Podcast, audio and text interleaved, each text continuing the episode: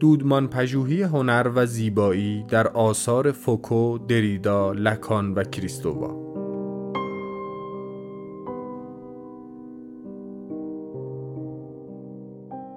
مدرس دکتر محمد زیمران.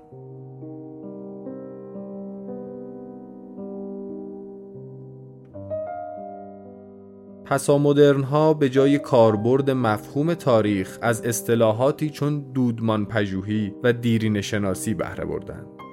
نیچه اولین فیلسوفی است که در برخورد با مفهوم متداول تاریخ از دودمان پژوهی یا تبارشناسی سود جست.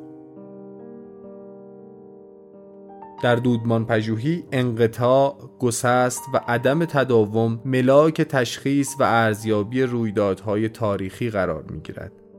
در این دوره با بکارگیری روش دودمان پژوهی به بررسی دو کلان واژه هنر و زیبایی از دیدگاه فوکو، دریدا، لکان و کریستووا پرداخته خواهد شد.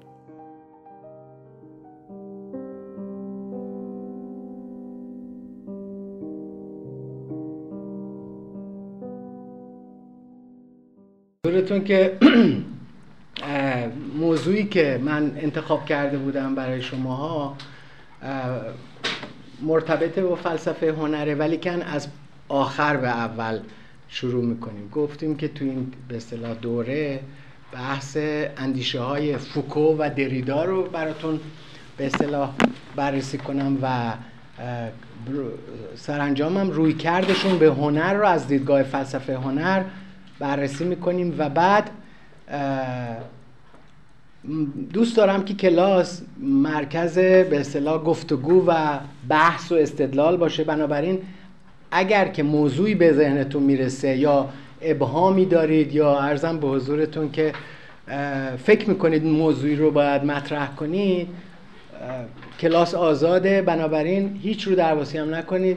به هیچ وجه هم به اصطلاح هدف ما ارزیابی دانش شما نیست که مثلا کی چقدر بلده یا اینکه سوالاتی اگر من کردم بیشتر برای اینه که شماها وارد بحث بشید و احتمالا ممکنه بعضی از سوالاتی که من می‌کنم بابت این باشه که شاید در اون سوال یه نکاتی یا ابهاماتی وجود داره که من فکر می‌کنم با یه پرسش می‌تونم بفهمم که شما به عمق اون موضوع پی بردید یا نه.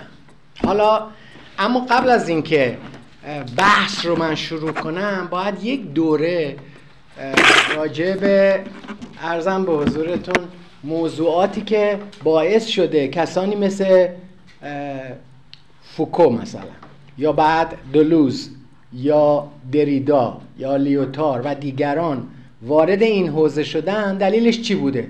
چه اتفاقاتی افتاده که در حقیقت این عده جریانی رو که در اندیشه فلسفی فرانسوی ها به خصوص و به طور کلی اروپا در سالها و شاید قرنها تداوم داشته ناگهان اینا زیر سوال می‌برن و به تعبیر تاماس کون پارادایم اندیشه رو عوض می‌کنن و چیزهای تازه رو مطرح می‌کنن. خب محورهایی که در حقیقت اینها براشون مشکل ساز بوده و سوال برانگیز بوده چه چیزاییه؟ ببینید نکته که می‌خوام به عرضتون برسونم و احتمالا اون کسانی که تو حوزه فلسفه هنرن احتمالا باش درگیر بودن ارتباط دارن. اولین فیلسوفی که در حقیقت سنگ بنای مدرنیته رو در اروپا گذاشت به تعبیری چیز بود دکارت بود. دکارت ارزم به حضورتون برای اولین بار آمد و فرمول اندیشه ای رو که در قرن از قرون وسطا تا زمان خودش در جریان بود ناگهان با یه تعبیر ویژه واژگونش کرد. و به همین دلیل در حقیقت او رو مبدع یا پایگذار اندیشه فلسفی تلقی کردند. و خیلی از نویسندگانی که تاریخ فلسفه می نویسن معمولا پایگذار مدرنیته فلسفی رو در آراء دکارت به اصطلاح می‌خونن. قرائت در واقع ببخشید من موبایل یادم رفته خاموش کنم. هی الان زنگ می‌زنه الان خاموشش کنم که دیگه مشکلی پیش نیاد. در هر حال چیزی که من می‌خوام برای شماها همتون بتونید استفاده کنید این است که ما مطالب رو با زبان بسیار بسیار قابل فهمی براتون بیان می‌کنم و اگر که در جایی براتون ابهامی وجود داشت یا فکر می‌کردید در حال گفته ای که من بهش استناد می‌کنم مبهم هست حتما همون موقع سوال کنید. بنابراین نگذارید که به اصطلاح از روش عبور کنید ببینید چیزی رو که من می‌خوام براتون به دقت باز کنم این است که تا دوران دکارت اندیشه فلسفی در یک گزاره قابل تلخیص بود. و این گزاره چی بود؟ من اینو براتون می‌خوام بنویسم که در حقیقت چیزم که نداریم که اینجاست. فلاسفه قرون وسطا همشون بدون استثنا و همینطور فلاسفه اسلامی. شعاری داشتند به نام ما هستیم پس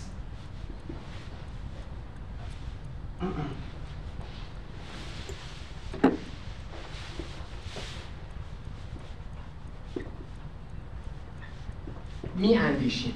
این شعار در واقع سنت توماس آکویناس عرضم به حضورتون آبلار راجر بیکن و خیلی از اندیشمندانی بود حتی ابن سینا فارابی سهروردی و تمام فلاسفه در واقع تابع اندیشه های اسکولاستیک که می‌دونید به زبان فارسی چی میشه اسکولاستیک؟ مدرسی همه اینا با این شعار اگه البته من این شعار رو تلخیص کردم. در حقیقت شما نمی‌تونید این شعار رو تو نوشته های اونا پیدا کنید. این در حقیقت رو گرفتی از به اصطلاح اون گزاره دکارت که در حقیقت می‌گفت من می اندیشم پس هستم. خب حالا من براتون دلایلش رو میگم که چرا اونا اینطور فکر می‌کردن. کسی هست بتونه بگه دلیل اینکه به اصطلاح فلاسفه حتی از دوران افلاتون به بعد همگی در حقیقت گزاره خودشون رو با ما شروع می‌کردن. بعد هستی ملاک و مقدمه همه امور عالم می‌شد. یعنی چی؟ یعنی وقتی که شما اصطلاح میگید ما هستیم اتفاقی که میفته شما نوعی هستی شناسی رو مبدع تفکرتون قرار می‌دید. توجه کردید؟ خب. به چه دلیل؟ به چه دلیل ما شما فکر کنید چرا ما؟ حالا یکی از به صلاح توجیهاتش این هست که در حقیقت فرد هنوز متولد نشده. توجه کردید. اما نکته دیگری است که به اصطلاح ما به یک چیزی برمیگرده. این هستی یعنی رو دارن از هستی شروع می‌کنن. تا قبل از در واقع دکارت چرا؟ هستی خیلی مهمه ولی چرا ما؟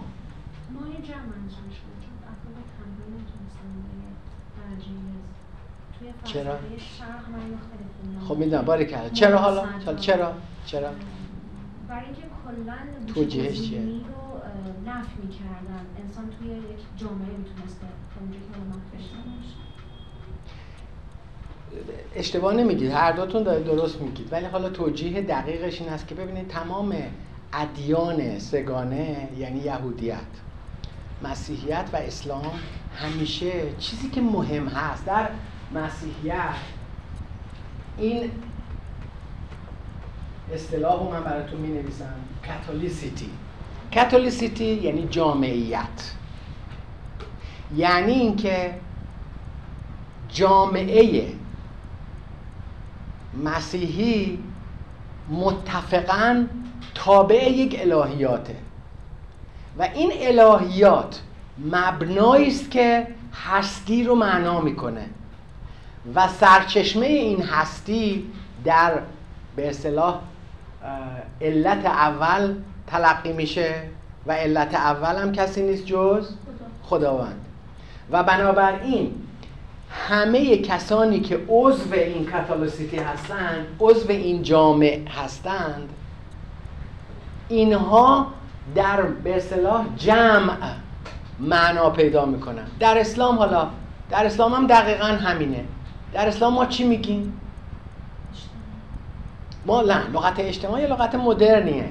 در تفکر اسلامی اون چیزی که جمع رو به اصطلاح نمودار میشه و یا تعبیری که دلالت بر جمع می‌کنه چه چیزیه؟ معمولا شما اینو باید بدونید.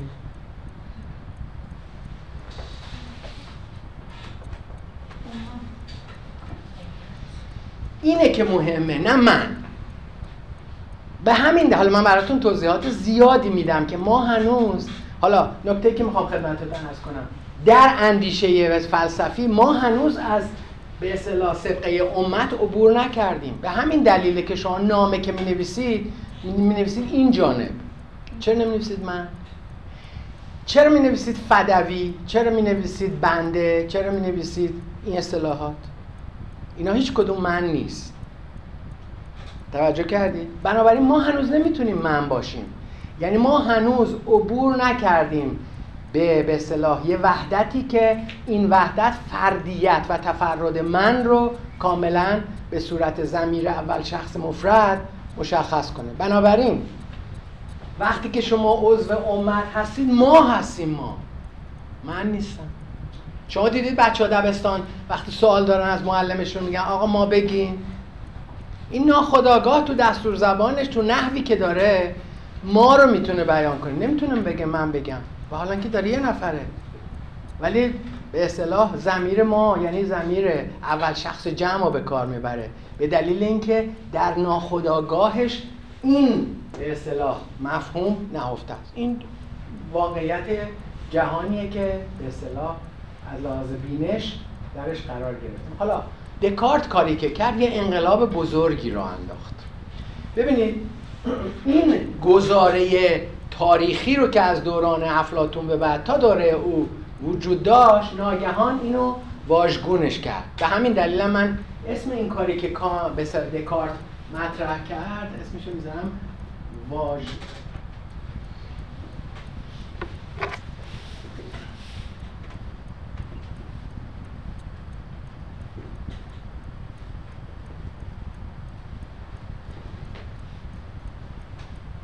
اسمش می‌ذارم واژگونی انگاره کلامی.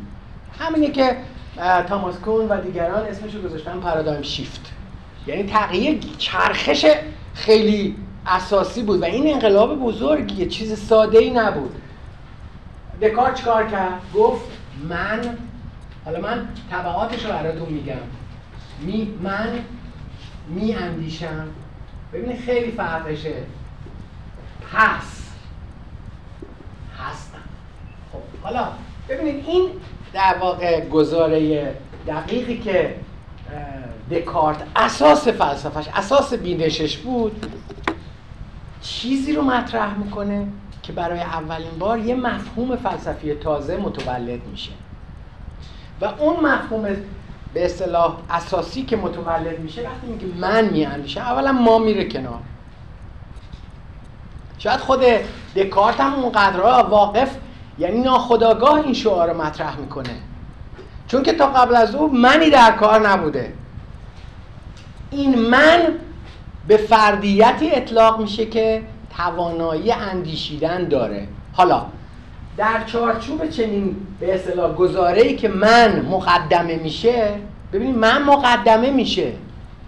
همه چیزهایی که بعدا شما تحت عنوان اومانیسم و رنسانس و اینا بحث می‌کنن همه در دل این شعار نهفته است. حالا اتفاقی که میفته این است که برای اولین بار یه مفهومی متولد میشه به نام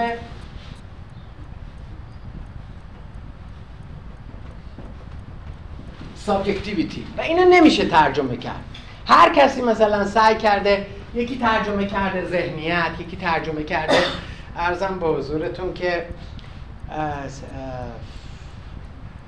انفس در مقابل آفاق. چون بیرون گفته آفاق ذهن رو میگه انفاس ولی هیچ کدوم اینا سوبژکتیویته رو معرفی نمی‌کنه. سوبژکتیویته یک به اصطلاح فرایند بسیار دقیق و پر معناییه که فلسفه غرب به خصوص فلسفه مدرن بر پایه اینه. اگر بگن یک کلمه یک اصطلاح یک تعبیر رو شما بیان کنید که کل مدرنیته رو در دل خودش بیان کنه سوژکتیویته است. حالا می‌دونید که خود سوبژکتیویته به تنهایی هیچ وقت به کار نمیره. سوبژکتیویته در واقع در یک نوع همبستگی لازم و ملزومی با ابژکتیویته هم همراه هست. خب ببینید بعضیا اینو ترجمه کردن ذهنیت اون یکی رو ترجمه کردن علمیت یا حالا می‌دونید خیلی مشکل داره این ترجمه ها برای همینه که ما گیر میفتیم وقتی فلسفه غرب می‌خونیم این همه بحث های مختلف میشه ما میمونیم توش. یه مترجمی میاد اینو به اصطلاح در اون ذات ترجمه می‌کنه. اونو برون نمی‌دونم. یکی دیگه میاد اینو ذهنیت ترجمه می‌کنه اونو عینیت. هر کی بر خودش یه کاری می‌کنه. مثلا محمد علی فروغی یه جور ترجمه کرده. نمی‌دونم مترجمین کاپلستون یه جور دیگه ترجمه. برای اینکه ما معمولا توی به اصطلاح ملغمه ای از ترجمه های سلیقه‌ای گیر افتادیم. و حالا که در غرب معمولا یه واژه رو که پذیرفت فرهنگستان همه سعی می‌کنن همونو به کار ببرن. مگه مشکل داشته باشه؟ اون وقتی هم که یه واژه مشکل داره متفکرین و محققین میان دلایلش رو میگن. بعد وقتی دلایل واقعا قابل قبول بود اون آکادمی هم میاد اونو میپذیره. بنابراین همه میرن دنبال اون. از زمانی که فلسفه دکارت در اروپا متداول شد subjectivity و objectivity یک ترم اساسی شدن که همه دیگه به کار میاد. یکی نمیاد یه چیز دیگه برداره بگه نه من من میگم این. ولی ما نه. مثلا لغت ایدالیسم من شمردم 15 تا ترجمه داره.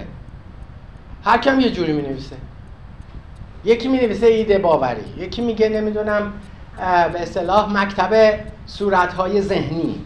یکی دیگه ترجمه می‌کنه ایدئالیسم رو ترجمه می‌کنه آرمانگرایی. امیر حسین آریان و هم تو به ترتیب.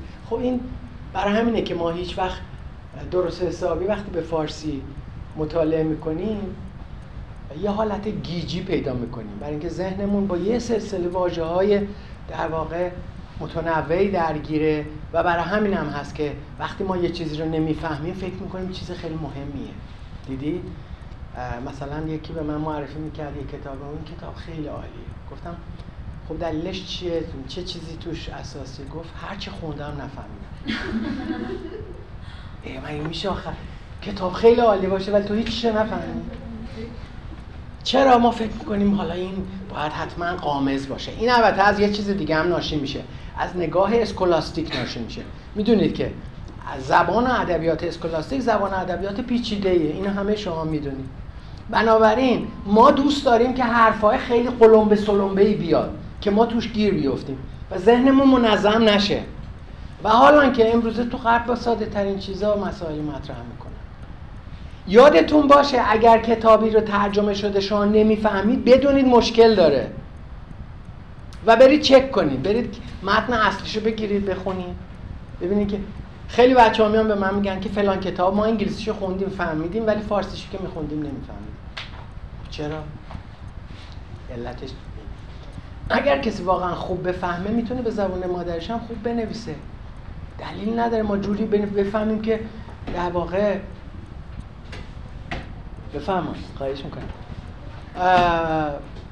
موضوع رو نفهمیم این نکات خیلی جالبیه. بعد نکته دیگه. ببینید مدرنیته یه سلسله محورهایی داره که من علت این که از اون شروع کردم ببینید بحث ما این بود که در واقع تو توضیحی که بنا بود تو این کلاس من شروع کنم راجع به فوکو و دریدا و دیگه کی بود؟ لکان آره. لکانم براتون توضیح میدم. تصادفا لکانم روی سوبژکتیویته خیلی کار کرده. اونم براتون توضیح خواهم داد. اما باید من بگم چه دنیاییه که اینا توش بودن که به اون رسیدن. از وسط و آخرش یه ما نریم سراغ بحثی که بعدا نفهمید چرا آخه اینا این حرف زدن. یا مثلا فوکو دیوونه بوده مثلا. یا آدم مثلا نامتعادلی بوده که تمام بافت اندیشه رو تا اون دوره یا به هم میریزه زیر و روش می‌کنه یه چیز دیگه ازش در میاره. یا اهل مده مثلا دلش می‌خواد چیزای تازه بگه مثل بعضی از ما. نه اونا یه دغدغه پیدا می‌کنن بر اساس اون دغدغه. اون ساختار رو بر فکر می‌کنن اون ساختار ساختار ذهنی مشکل داریه سعی می‌کنن جور دیگه ای ببینن. حالا من اینو می‌خوام براتون بگم. واژه سوبژکتیویته خلاصه است از من میاندیشم. یعنی درش من نهفته است. یادتون باشه. ما نیست. ترجمه می‌کنه کما اینکه لغت سابجکت مگه من یکی از معانیش منه دیگه من اندیشنده. من حالا یکی ترجمه کرده بود که چی؟ بفهم خواهش می‌کنم. ارزم به حضورتون جان نیوشا. خب بفهم. حالا مثلا همین تعبیر جان نیوشا برای سابجکت آدم گیر میندازه. اگه من لغتش نمی‌دونستم نمی‌تونستم هم جان نیوشا. برم حالا تا لغت فر... مثلا فرهنگ لغت خدا و نمی‌دونم موین و فلان باز کنم. نیوشا یعنی مثلا فلان. جان نیوشا. خیلی هم قشنگه. خیلی هم شاعرانه است. ولی سوبژکتیویته رو به من معرفی نمی‌کنه. بعض اوقات هم وقتی یه چیز خیلی شاعرانه شد دور میشه از انداش از به اصطلاح اون هیئت فلسفی خودش. تبدیل میشه به یه چیز شاعرانه. خب ما ایرانی هم که شاعریم همه. من یادم اولین بار که سر یه کلاسی رفتم در واقع 20 نفر بودن. 18 نفرشون به من جنگشون که چاپ کرده بودن دادن. بعدم گفتم همه شما شاعری جز من. بنابراین البته شاعر بودن هیچ عیبی نیست جز فضیلت های فرهنگی ماست. ولی خب وقتی فلسفه می‌خونیم دیگه نیفتیم تو اون حالتی که در واقع یهو بریم تو عوالمی که این عوالم با به اصطلاح هوشیاری فلسفی فاصله می‌گیره. چون شعر اون عوالمه. ولی فلسفه مقداری در واقع حالت بیداری و دیگه ارزم به حضورتون خوشیاری به معنای در مقابل مستی. اونطوریه. یا دکارت خیلی هوشیار بوده. خیلی. البته شعر رو دوست داشته ولی هوشیاریش در دنیای به اصطلاح مدرن باعث شده که اون بحثا رو بکنه. خب ببینید این من می اندیشم. یعنی تو سوبژکتیویته هم اندیشه هست. حالا من براتون به ترتیب میگم تا زمان حال از دوره دکارت به بعد چه اتفاقاتی افتاده. دکارت میگه من می اندیشم. درسته؟ مارکس مثلا من حالا براتون مارکس رو میگم. مارکس میگه من کار می‌کنم. یا یه جور دیگه هم می‌گفته من مبارزه می‌کنم.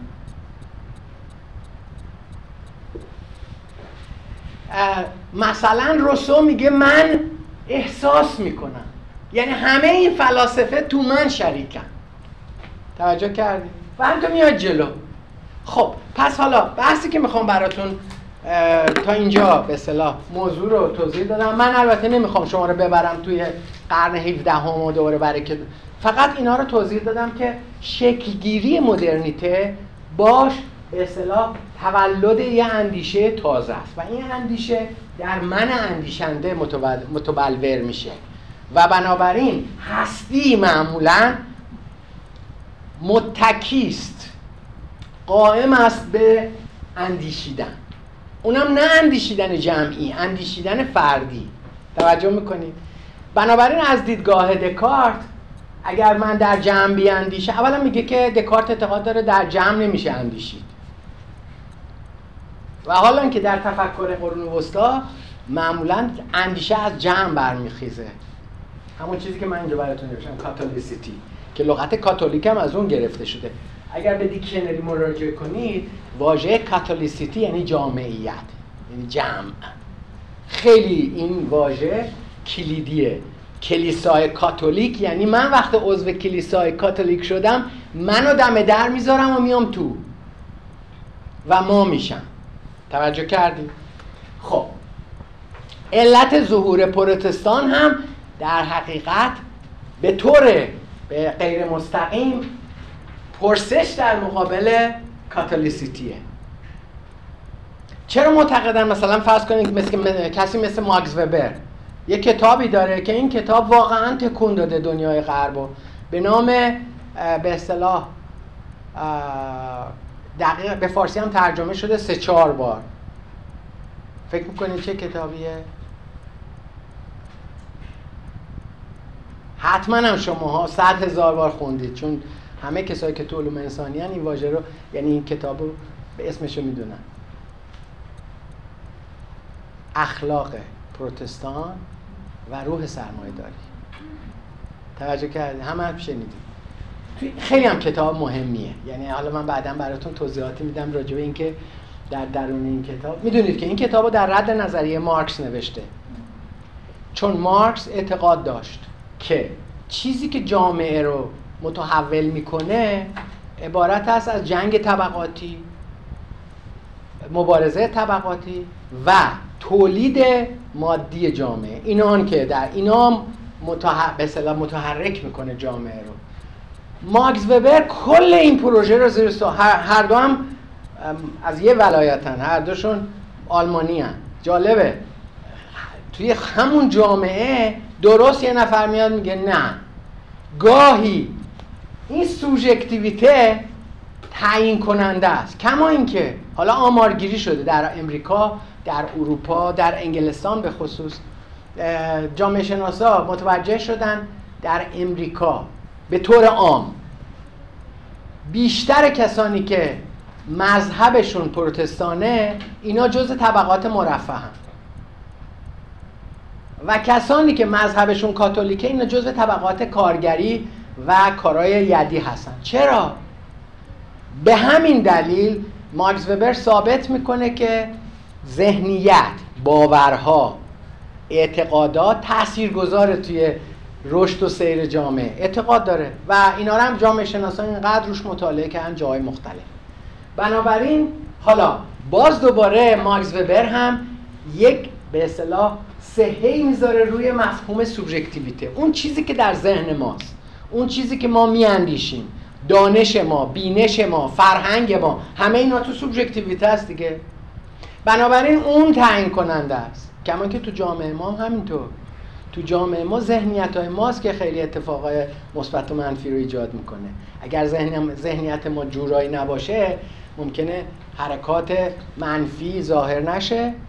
اگر جورایی دیگه باشه بنابراین خیلی خوب اینو حس می‌کنید و می‌دونید من دارم چی میگم. خب ارزم به حضورتون که پس بنابراین وقتی که یه انقلابی که به نام انقلاب یا واژگونی انگاره مدرنیته در دنیای غرب اتفاق افتاد یه رشته تازه‌ای متولد شد که تا اون زمان اصلا سابقه نداشت. فکر می‌کنید چه رشته یه رشته ای و شاید هم بنیانگذارش خود همین دکارت بود. یه اسمم داره. چی فکر می‌کنی؟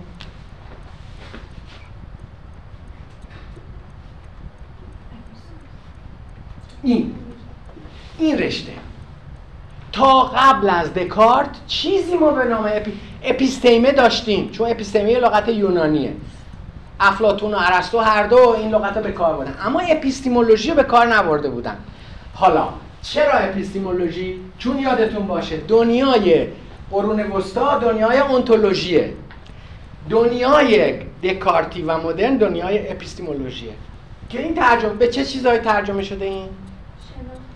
شناخت شناسی معرفت شناسی نمی‌دونم دانش شناسی فلان همه چی می‌تونید بگید.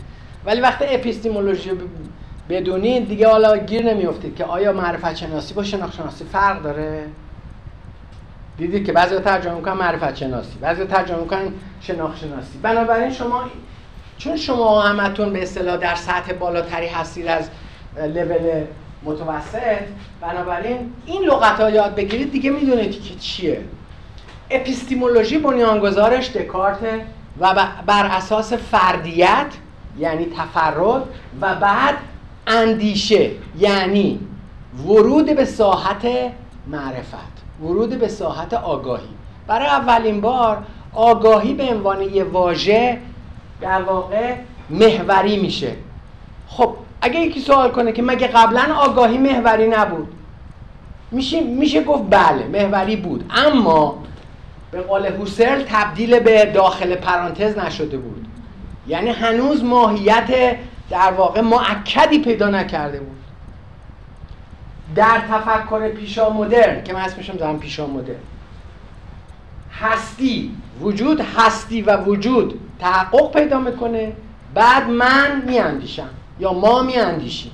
اما در دنیای به اصطلاح مدرن دنیایی که به اصطلاح دکارت و بعد کانت اونو به اوج میرسونه. در واقع اتفاقی که میفته این است که دغدغه اصلی آگاهی میشه.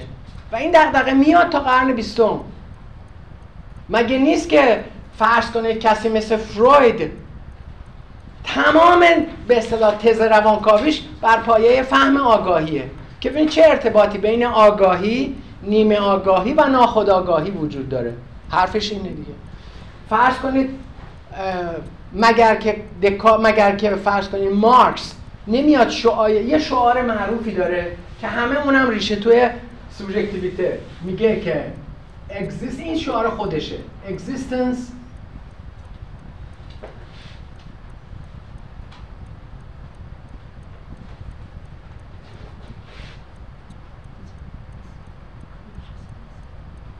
اینو حتما شما دیدید.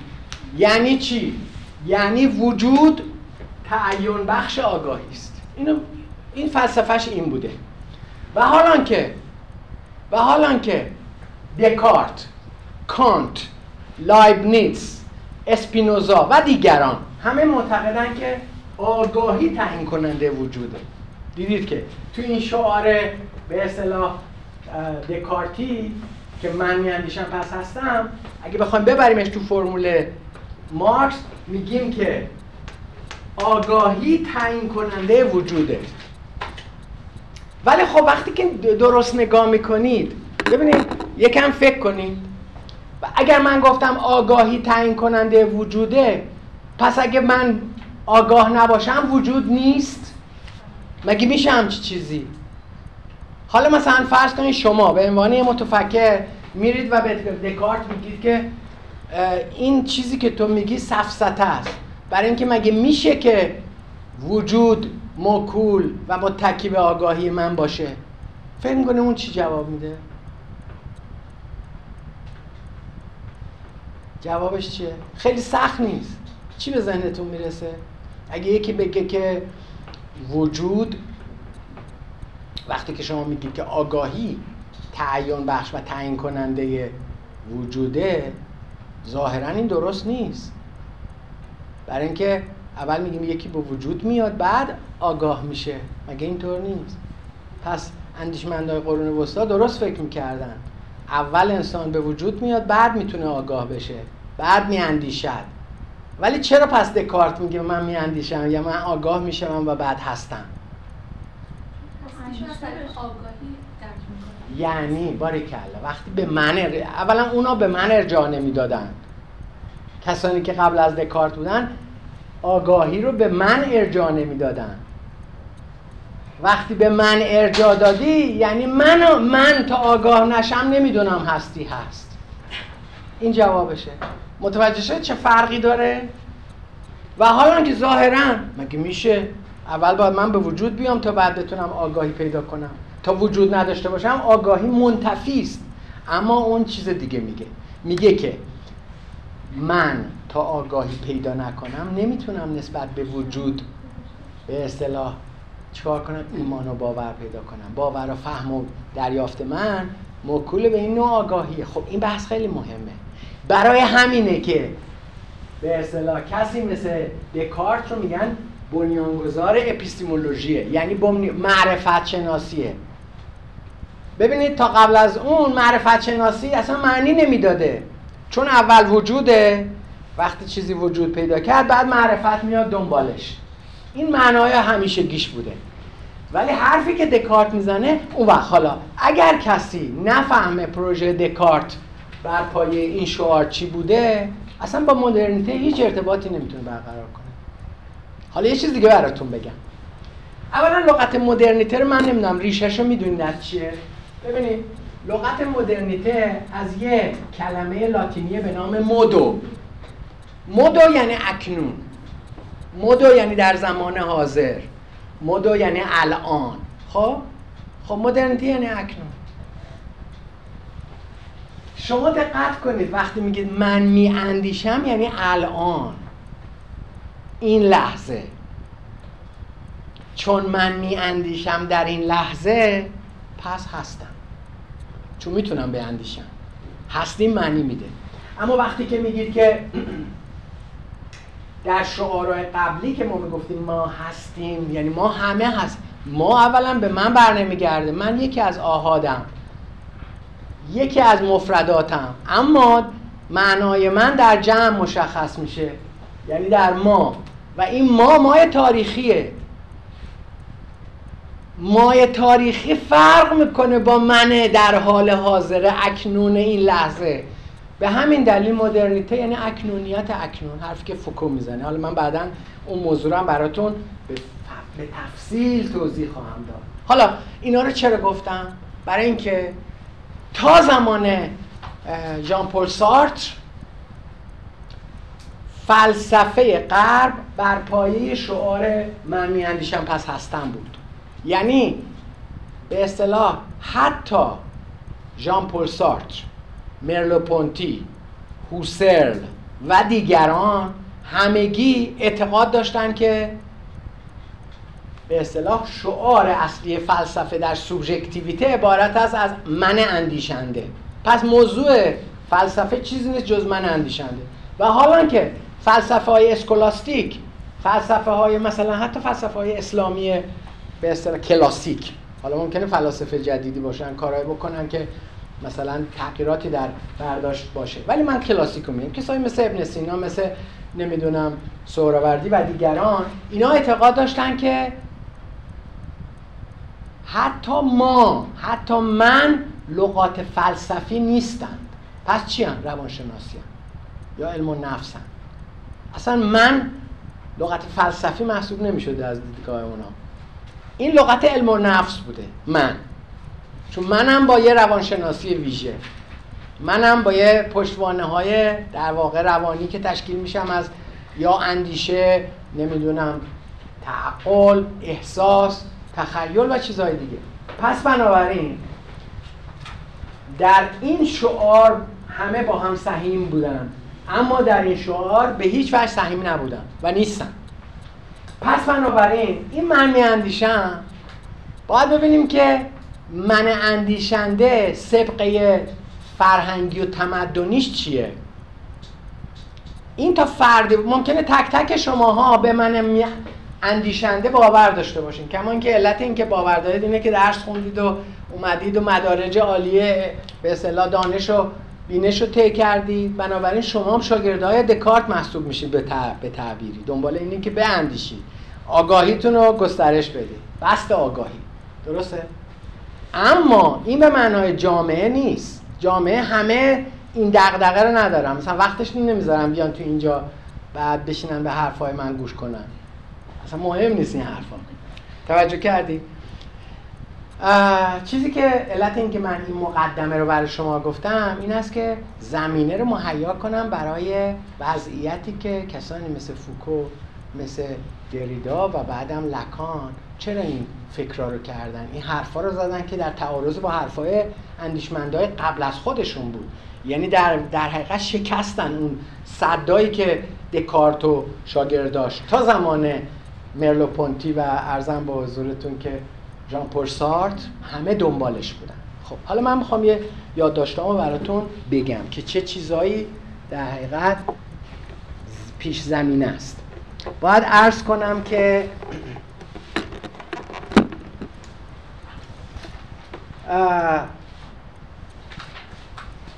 فلسفه اگزیستانسیلیستی فرانسه یکی از مهمترین به اصطلاح نقطه های عطفی است که در تفکر مدرن وجود پیدا کرده.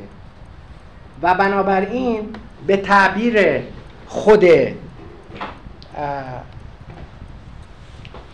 سارت فلسفه اگزیستانس مبناش بر چیه؟ ترانسندانس. که این چه ترجمه شده؟ همه جوری ترجمه شده. دوره این هم از اون لغت که انواع اقسام ترجمه. یکی ترجمه کرده استعلا. یکی ترجمه کرده تعالی. یکی ترجمه کرده محمد علی فروغی. ترجمه کرده برین. حالا این چقدر با هم فرق داره. ما باید خیلی هوش به کار ببریم تا بفهمیم اینا چی به چی چه ربطی اینا با هم دارن آخه؟ ببینید حالا من اینو به صورت چیز براتون میگم. در واقع اتیمولوژی یا اشتقاق تا اینجا ترانس. ترانس تو زبان لاتینی به معنای همینی که تو زبان فارسی هم میگن ترا. یا فرا. شنیدی؟ تا اینجا ترانس. سندانس یعنی قرار گرفتن. حالا اینو وقتی ترانسندانس رو با هم سر هم کنید یعنی تقرر ترا تقرر فرا تقرر به همین دلیل اون کسانی که اولین بار برخورد کردن با این واژه تعالی رو چون تعالی یعنی به اصطلاح عبور کردن. اولا یعنی بالا رفتن. بالا رفتن از یه سطحی که من اینجا هستم. اینجا. خب حالا چرا اینو میگم دلیلش رو براتون میگم. اندیشه هایی که از تجربه ما فراتر میره چه تجربه هایی است؟ تجربه هایی است که با عقل سر کار داره. بنابراین از دید اندیشمندانی مثل دکارت کانت بعدا به اصطلاح هگل و همینطور تا زمان حاضر یعنی ژان پل ترانسندانس یعنی عبور از به اصطلاح تجربه من تجربی. ببینید کانت خیلی زیبا این کارو کرد. اومد گفت که ذهن ما دو ساحت عمده داره. توجه می‌کنید اینا رو میگم که به اصطلاح آهاد این بحثم چون بعضی از شما ممکنه به اصطلاح زمینه های قبلی این موضوع براتون روشن نباشه من سعی می‌کنم ببینید میگه که ما دو نوع من در ما هست یا دو نوع نفس. حالا بعضی میگن نفس. یکی من تجربی. این من تجربی در ذهن ماست. چجوری به دست میاد؟ هر چیزی که از طریق ادراکات حسی یعنی پنج تا ادراک ما به دست میاریم در درون ما میره خودی میشه و این در ذهن ما اسمشو گذاشته من تجربی. درسته. حالا به انگلیسی هم براتون می نویسم empirical self. یا بعضیا ego رو گذاشتن که ego هم یعنی من. بعضیا برای self یا ego لغت نفس رو به کار می‌برن. می‌تونید بگید نفس تجربی. چون اینکه در درون ماست اسمش گذاشتن نفس. خب در تقابل با این به اصطلاح یه،, یه سلسله. یه سلسله توانایی های تو ذهن ما هست که فراسوی تجربه قرار می‌گیره. اونها رو بهش میگن چی؟ بهش میگن transcendental ego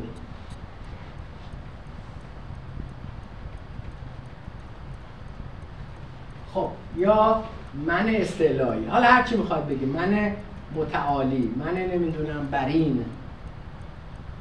یه کدوم اینا. هر کدوم دوست دارید می‌تونید به کار ببرید. خب ببینید این من تجربی ما رو با دنیای بیرون ارتباط میده. یعنی تک تک ما وقتی متولد میشیم ارتباطمون با مادرمونه. اولین بار. یعنی تجربه شیر مادر.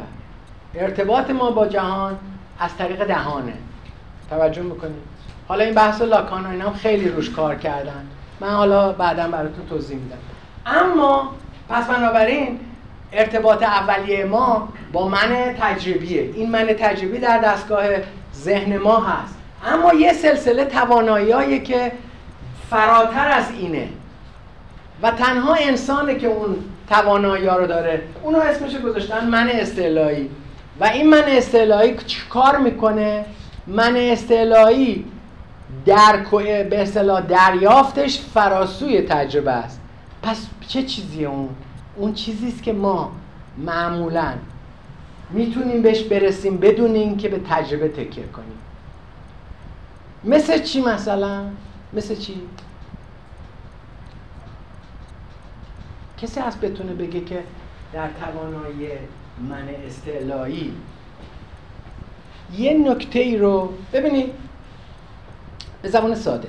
آدم ها درسته؟ وقتی میگید آدم ها چیه؟ دقیقا مفهوم سازی معنی دقیقشه. ولی ببینید وقتی میگیم آدم ها میگین حسن ها نمی‌دونم ارزم به حضورتون که مریم و حالا هم مرد نگیم دیگه. بعد ارزم به حضورتون که میترا و هر کسی دیگه. درسته؟ این افرادن. اینا مستاقای من تجربی هن تو ذهن ما. اما وقتی میگیم انسانیت یه نوع در واقع ذهن ما انتظار می‌کنه و به چیزی و به قول ایشون مفهوم می‌سازه. این کار مفهوم سازی کار اینه.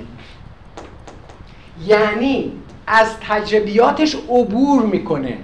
فراسوی تجربه هاست. پرواز می‌کنه و مفهوم رو می‌سازه. و فقط هم آدمه که می‌تونه این کارو بکنه. توجه کردی؟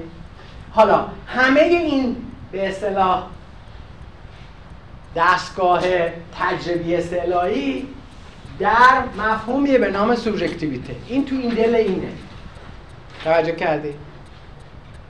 بنابراین کاری که در واقع سوبژکتیویته می‌کنه یک سلسله در پا به اصطلاح بر پایه من تجربی که از این ناشی میشه. از ابژکتیویته ناشی میشه. میارتش و میبرتش با من استعلایی در حقیقت اینو فراوری می‌کنه. یه چیز دیگه ازش می‌سازه. بنابراین محصولی که از ذهن ما میاد دیگه من تجربی رو نشون نمیده بلکه یه چیزی فراتر از اونو نشون میده. توجه می‌کنید مثلا برای اولین بار مفهوم نمی‌دونم مصول افلاتونی رو شنیدید همتون نه؟ اون دقیق ترین به اصطلاح محصولیه که در سایه استعدادی به نام من استعلایی متولد شده. یعنی افلاتون اومده من و تو و دیگری رو جز سایه های قلمداد کرده. حالا این خیلی هم اون اوج گرفت. و میگه که این من تو و فلان و بهمان همگی سایه های هستن که اصلشون در یه جای دیگه است. در یه دنیایی به نام دنیای معقولات. میگه معقولات. در یه دنیای به نام دنیای مسل. که اون در دنیای والاست. حالا کاری که دکارت کرد گفت اون دنیای معقول که تو این تو ذهن ما نیست. از دیدگاه اون افلاتون معتقده اون دنیا تو ساحت لاهوت اون بالا بالا هاست دکارت میگه اون دنیای مسل تو همین سوبژکتیویته است. تو ذهن ماست جای دیگه نیست. پس بنابراین همه چیز برمیگردونه به انسان. به دلیل اینکه برای افلاتون دو دنیا وجود داره. یکی دنیای حسیاته یا محسوسات که همینه که من و شما باش ارتباط داریم می‌بینیم میچشیم میبوییم میشنویم و غیره. یکی هم دنیای معقولات که بالاتر از اون دنیای محسوساته. و بنابراین افلاطون خیلی جالبه. یه نبوغ عجیبی داشته. میاد میگه که به تعداد مثلا این عینک این میز. یه این میز این عینک و چیزایی مثل اون همگی سایه ها و در واقعش اشباهن شبهن. در دنیای معقولات ارزم به حضورتون که اینها یه اصل دارن که اصل اونجاست. اینا مستاخان اینا همه مفاهیم به اصطلاح در روی زمینن. توجه بفرمایید.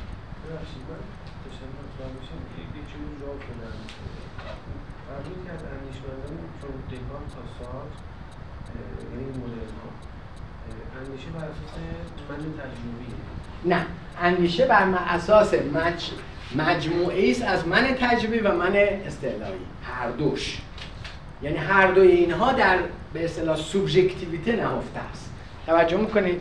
یعنی در حقیقت حالا به زبان دیگه. سوبژکتیویته یک دستگاه بزرگی کارخانه بسیار بزرگیه که کارش اینه که مواد خام رو از دنیای بیرون می‌گیره می‌بره در درون خودش. مثل دستگاه مثلا فرض کنید کالباسازی که مثلا گاو و نمی‌دونم گوسفند و چیزای حیوانات دیگه رو می‌گیره می‌بره خوردش می‌کنه می‌بره تو سیستم خودش. یه چیزی ازش میده میاد بیرون که با اون هیچ ارتباطی نداره. درسته اجزایش اونه ولی دیگه وقتی میاد بیرون دیگه با اون ارتباطش قطع میشه. ذهن ما همینه. وقتی که داده های خام رو از جهان بیرونی می‌گیریم. اگه هنرمند باشین چیزی در میارید که دیگه با اون دنیای بیرون ارتباطش تقریبا کم میشه.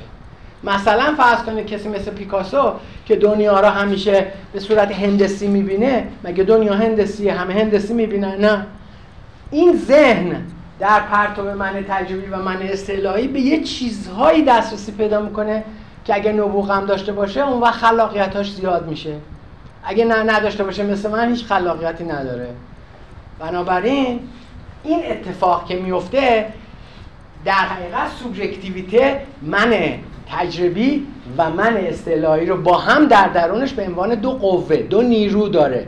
و بنابراین در سایه من اصطلاحی نمی‌دونم راجبه, دکا... راجبه کانت اگر خونده باشید مقولات دوازدهگانه رو شنیدید. اونا پشت اینن.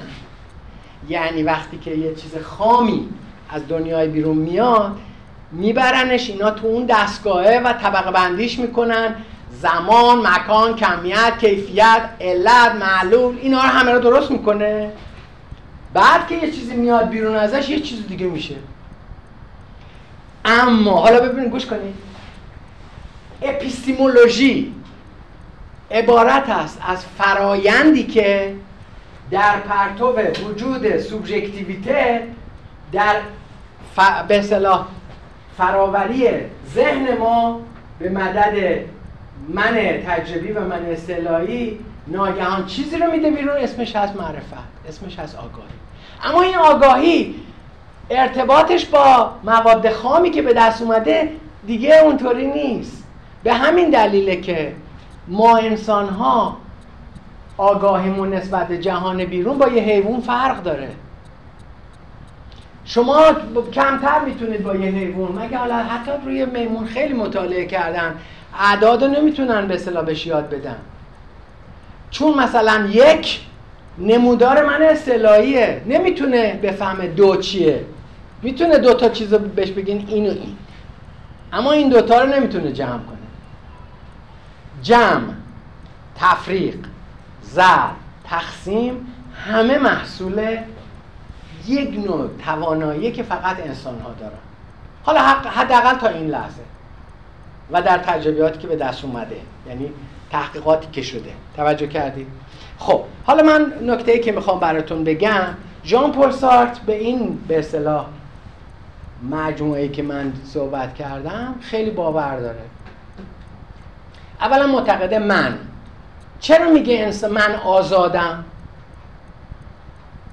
برای اینکه معتقده که ذات انسان ماهیت انسان در آزادیش نهفته است. چون من آزاد هستم ماهیت خودم رو می‌تونم چیکار کنم؟ انتخاب کنم. کانت هم تقریبا هم ولی نه با این شدت. در واقع کانت یه مقداری در حال چارچوب ها رو براش مهم بوده. ولی کن ژان پل سارت شدیدن به اصطلاح اعتقاد خیلی تندی به مسئله آزادی داشته. ولی کانت تا یه حدی. حالا براتون توضیح میدم که چرا. ببینید یه شعاری داره ژان پل سارت. میگه این شعار میگه به طور کلی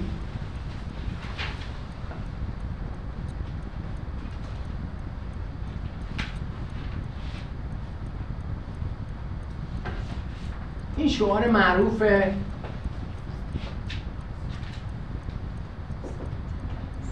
بفرمایید.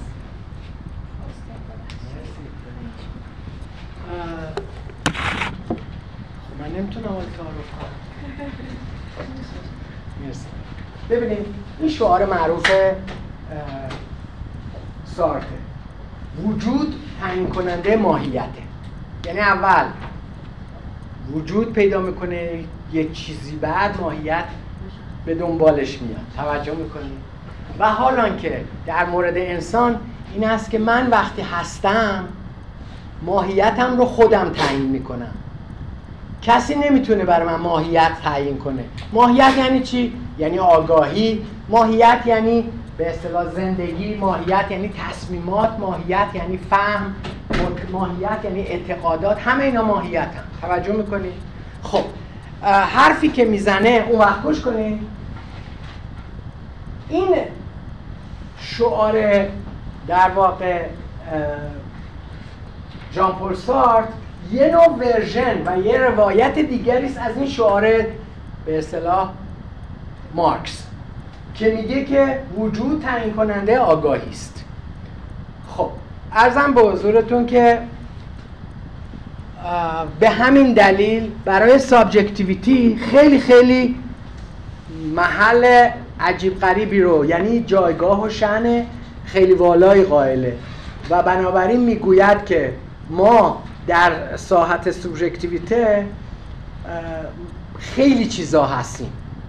اراده داریم احساس داریم عقل داریم تجربه داریم و خیلی توانایی های دیگه.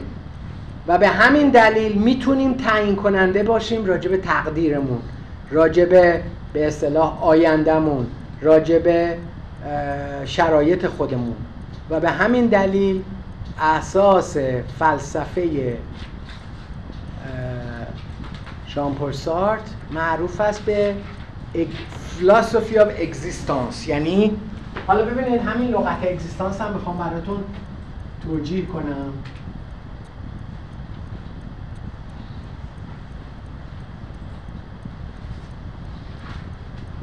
حالا بعدا به هنرم می‌رسیم و فکر نکنی. حالا نگی که این که همش داره راجب فلسفه صحبت می‌کنه.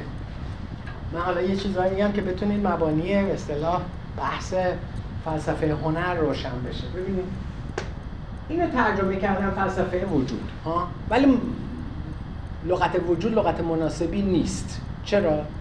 برای اینکه واژه وجود از وجده میاد. توجه می‌کنید وجده یعنی چی به زبان عربی؟ یعنی پیدا کردن یافتن. مثلا اسم فاعلش هست واجد. درسته؟ مثلا میگه فلانی واجد چه چیزی واجد فهم و دانشه. یا نه مفعولش میشه موجود. درسته؟ پس بنابراین اما اگزیستانس از دو بخش. یکی اکس به معنای بیرون. خارج است. و یکی استانسر به معنای ایستادن. مرحوم مهدوی که استاد فلسفه دانشگاه تهران بود اگزیستانس رو ترجمه کرده بود. قیام ظهوری. خب این یعنی بیرون دیگه اکس یعنی بیرون یا ظهور. این هم به معنای ایستادن دیگه. قیامم که خب معنی یه کمی سخته ولی گفت که این واژه این ترکیب رو بهتره ترجمه کنیم فلسفه قیام ظهوری. توجه کردین؟ ولی به زبون خیلی ساده که همه می‌فهمن همون فلسفه وجوده. این فلسفه وجود درست از این شعار ناشی میشه که به اصطلاح وجود تعیین کننده ماهیته. وجود تعیین کننده آگاهی ماست. خب؟ حالا ببینید میگه که وقتی ما آگاهی پیدا کردیم در این صورت یه چیزی بر ما تحمیل میشه. اون چیه؟ فکر کنید اون چیه؟ وقتی ما آگاهی پیدا کردیم یه چیزی به ما تحمیل میشه. فکر کنید چه چیزیه؟ مسئولیت. وظیفه. اگه ما آگاهیم پس مسئولیت. ولی خب وقتی ما آگاه نباشیم که دیگه مسئولیت مطرح نیست. وقتی ما نمی‌دونیم مثلا نمی‌دونیم یکی داره این اتاق این اتاق پهلوی را آتیش می‌زنه. کاری نمی‌کنیم. ولی وقتی می‌دونیم میریم جلوشو ممکنه بگیریم. میگه این داره اینجا این همه آدمن یا همه میسوزن. دوچاره به اصطلاح گرفتاری میشن. بنابراین من وظیفه‌مه به عنوان انسان برم یه کاری کنم این این کارو نکنه. یا یه نفر داره یه بچه رو از پشت بوم میندازه پایین. وقتی آدم نمی‌دونه. هیچ مسئولیتی نیست. ولی وقتی که به محض اینکه دانست که یه خطری برای یه موجود دیگه داره اتفاق میفته بلافاصله مسئولیت ظاهر میشه. پس بنابراین شعار اصلی سارت و طرفدارانش که خیلی من وقتی دانشجو بودم سالها پیش مال عهد, عهد حجر. اون موقع همه عاشق ژان پل سارت بودن. مثل الان که مثلا نمی‌دونم آگامبن و دریدا و ژیژک و اینا مدرن اون موقع خیلی حالا همه هم راجع به سارت صحبت می‌کردن ولی یه کتابش هم نخونده بودن. فقط تو روزنامه ها راجبش خونده بودن و دیگه بعدم لباس پوشیدنشون مثل های فرانسه و نمی‌دونم چیزا اونطوری مد بود. ولی هیچ کدوم از کتاب های ژان پرسات به فارسی ترجمه نشده بود. و یا بعضیاش هم که ترجمه شده بود ترجمه های عجیب غریبی بود. اصلا هیچ ربطی به متن اصلیش نداشت. حالا در دنیای فعلی هم همینطوره. بیشتر کسایی که همه خوششون میاد اصلا راجبشون منابع. یه زمانی بود که همه عاشق هایدگر بودن. یه کتاب های هایدگر هم ترجمه نشده بود. ولی همه ما اینکه نه اینکه ما تو دنیای شفایی زندگی می‌کنیم همه چی باید گوشی باشه میشنویم. رفیق من تو روزنامه می‌خونه راجبه هایدگر برای من شب تعریف می‌کنه. منم هایدگری میشم. توجه کردید خب باید با چشممون ببینیم. دنیای به صلاح از دوره دکارت به بعد چشمه که همه چیز میشه. نه اینکه گوش مهم نیست ولی ما چون تو دنیای در واقع شفاهی زندگی می‌کنیم هنوزم شفاهی هستیم ما. با اینکه به اصطلاح تعداد باسوادای ایران خیلی زیاده به نسبت مثلا سی سال چه سال 50 سال پیش خیلی تعداد باسوادا خیلی بیشتره این بد بدیهیه. نمی‌دونم چند, چند درصد باسوادن تو ایران طبق آما چند درصدن؟ نه بگید ببینم چند درصدن؟ فکر فکر کنم 70 درصد 80 درصد باسوادن. درسته؟ یعنی می‌تونن بخونن و بنویسن. نمیگیم باسواد مثل انیشتاین و نمی‌دونم نیوتن و اینا نه. ولی خب می‌تونن نامه بنویسن برای خواهرشون مادرشون یا هرچی اما هنوز ما فرهنگ کتبی جز به اصطلاح ضرورت زندگیمون نشده. یعنی فرهنگ شفایی بیشتر برای ما معنی داره. به همین دلیل حالا اینم می‌خوام براتون توضیح بدم. فرهنگ در واقع مدرن فرهنگ مکتوبه فرهنگی که با چشمت می‌تونی ببینی. کما اینکه الان آدیو ویژوال هم بر اون اساسه. پیشرفت های جدید همگی رو به سوی به چشم داره و بعد گوش. و حالا که تو فرهنگ شفاهی گوش ملاکه. و حالا علت این که من میگم هنوز ما در فرهنگ شفاهی زندگی می‌کنیم برای اینکه همیشه الان محفوظات ما مهمه. دیدید شما کنکور امتحان می‌دید؟ 90 درصد سوالایی که طرح شده حافظه ایه فلان کس که چه کی متولد شد؟ چه کتابی نوشته؟ من یادم دبیرستان که می‌رفتم نمی‌دونم 100 تا 200 تا نویسنده رو یا متفکر رو ما می‌دونستیم چه کتابایی نوشتن. ولی تو عمرمون یکی این کتابا رو هم ندیده بودیم. حفظ می‌کردیم شفا و نمی‌دونم نجات و ارزم به حضورتون که سایر دانشنامه علایه کیه؟ کیه؟ ابن سینا نوشته. ما نمی‌دونستیم تو اینا چیه. قاطی می‌کردیم. فکر فکر کردیم شفا مربوط به پزشکیه.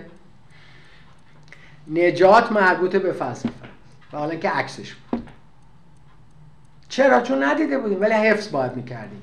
معلومات حفظی همه شفاهیه. بنابراین می‌خوام بهتون بگم شماها سعی کنید از این فرهنگ شفاهی فاصله بگیرید. نه اینکه بگم بده ها نمی‌خوام در نفیش نمیگم ولی همه چی شفاهی نشه. اگر کسی چیزی رو گفت سعی کنید بخونید بعدم ببینید درست گفته. همینا که من میگم بریم بخونیم این درست میگم.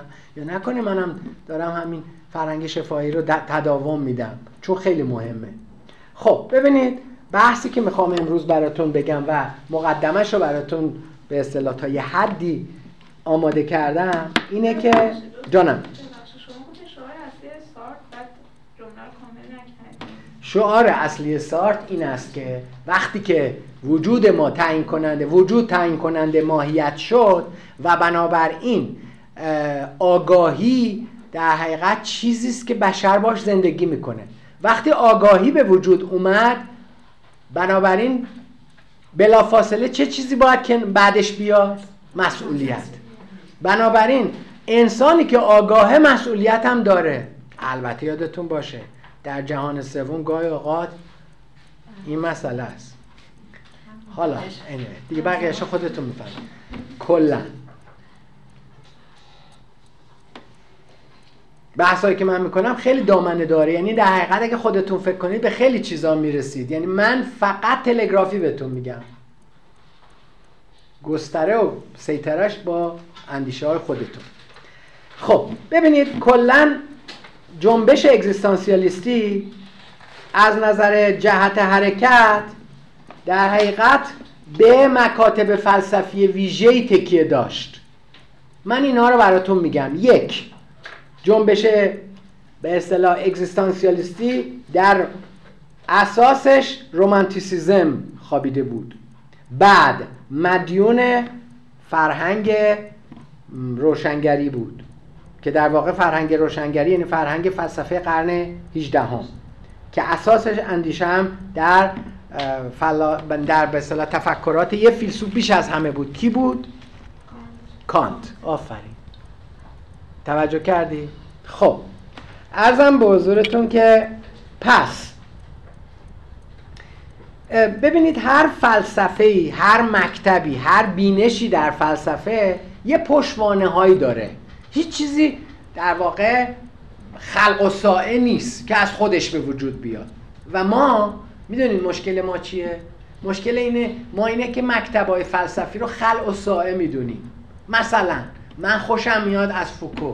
میرم فوکو می‌خونم. آخه فوکو آخه وقتی که پیش زمینه هاشو من نمی‌دونم نمی‌دونم این داره به چه چیزی پاسخ میده هرچی هم بخونم نمی‌تونم. هرچند نابغم باشم نمی‌تونم سر درارم داره به کی داره؟ به چی میگه؟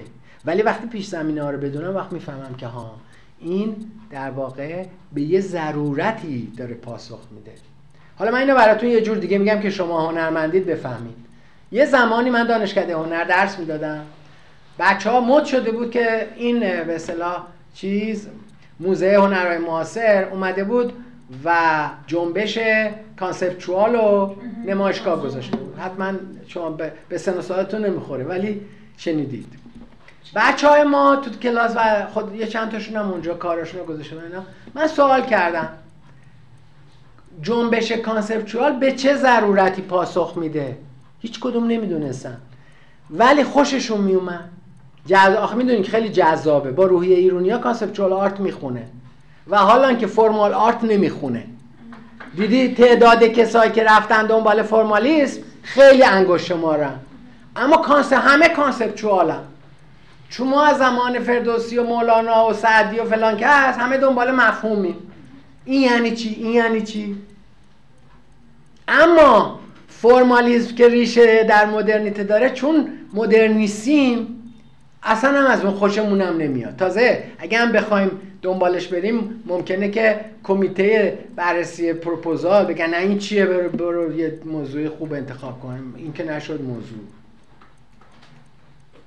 بعد یه چیز دیگه براتون بگم.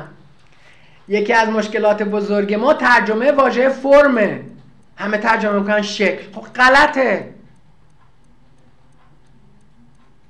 هر کس واژه فرم به شکل ترجمه کنه بدونید نمی‌دونه. حالا من براتون توضیح بعدا خواهم داد. فرم یک مسئله بسیار به اصطلاح پیچیده و جالبیه که از یک کلمه که بگیم فرم یعنی شکل فرم یعنی قالب فرم یعنی هیئت هیچی به دست نمیاد. برای اینکه تاریخچه فرم از دو هزار خورده ای سال پیش تا امروز سیر عجیب غریبی رو طی کرده. و بنابراین باید اونو ما باش ارتباط برقرار کنیم و یادتون باشه پنج مرحله رو در تاریخ اندیشه فلسفی هنری فرم طی کرده. ما باید ببینیم این پنج مرحله چه چیزهایی بوده و به عمقش که پی بردیم دیگه نمیایم فرم رو ترجمه کنیم به صورت به چیز به شکل. البته یادتون باشه اگر ما فرم رو ترجمه کردیم به شکل غلط نیست. ولی سوء فهم ایجاد می‌کنه. یکی از ارکان فرم شکله یکیش. ولی چیزهای دیگه هم هست. حالا وقتی که فرم در اندیشه کانت به معنای مفهوم شد وقت چی کار می‌کنی؟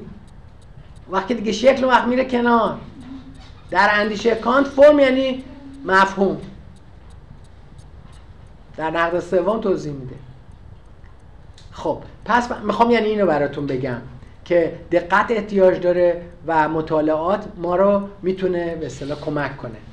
خب حالا بریم سراغ این که اندیشه های اگزیستانسیالیستی از چه موجوداتی تاثیر گرفت.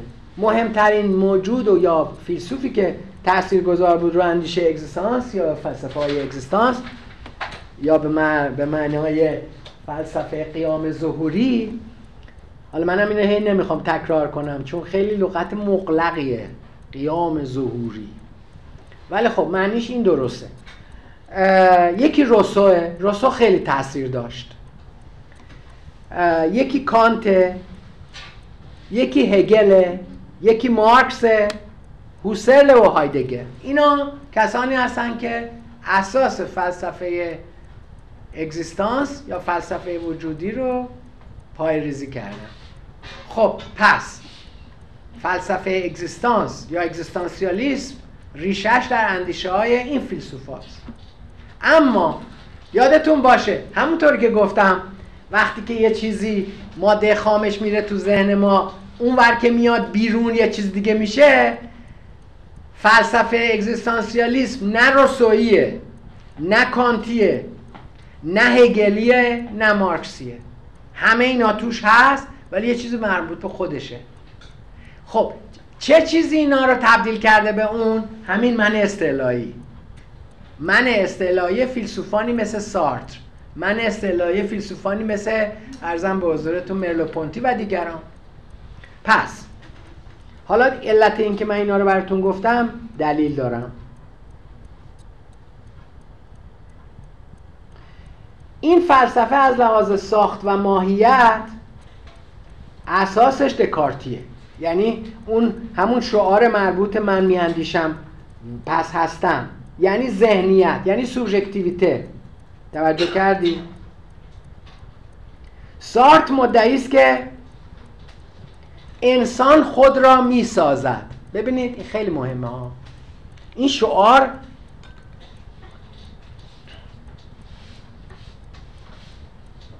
خیلی شعار کلیدیه. انسان خود را می‌سازد. به تعبیری. میگه وقتی انسان متولد میشه هیچی نیست. اما در سیر زندگی جامعه و اجتماع رفته رفته به ماهیت خودش پی می‌بره. و می‌دونه ماهیت یه خمیریه که خمیر مایهیه که می‌تونی به هر شکلی درش بیاره. پس بنابراین از دید او ما باید ماهیت خودمون رو بسازیم. بعضی از فلاسفه مثل یادتون باشه تو فلسفه های کلاسیک ما انسان خودشو نمی‌سازه. موجود دیگه ای فراسوی انسانه که سازنده انسانه. به همین دلیلم کسانی که اونطور فکر می‌کردن به جبر و به اصطلاح تصادف و ارزم به حضورتون سرنوشت و تقدیر باور داشتن. سارت صد درصد مخالف تقدیر سرنوشت و ارزم به حضورتون که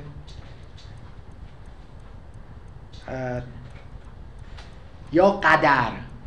شنیدید؟ قضا و قدر. شدیدن باش مخالفه. به چی, به چی اختیار داره به آزادی. به چی باور داره به اختیار. معتقد بشر حاصل اختیاره. بشر مجموعه آزادی هاست. پس بنابراین باید از این آزادی ها استفاده کرد. چه جوری میشه از آزادی استفاده کرد؟ احساس مسئولیت و ایفاء مسئولیت. این بحثیه که سارت مطرح می‌کنه. خب. بنابراین ادعا, ادعا می‌کنه که ما تاریخ خود را می‌سازیم. توجه می‌کنید؟ پس بنابراین این شعارش رو از مارکس گرفته. ما تاریخ خود را می‌سازیم. یعنی انسان خالق تاریخ خودشه. انسان آفریننده تاریخه. کسی دیگه ای نیست.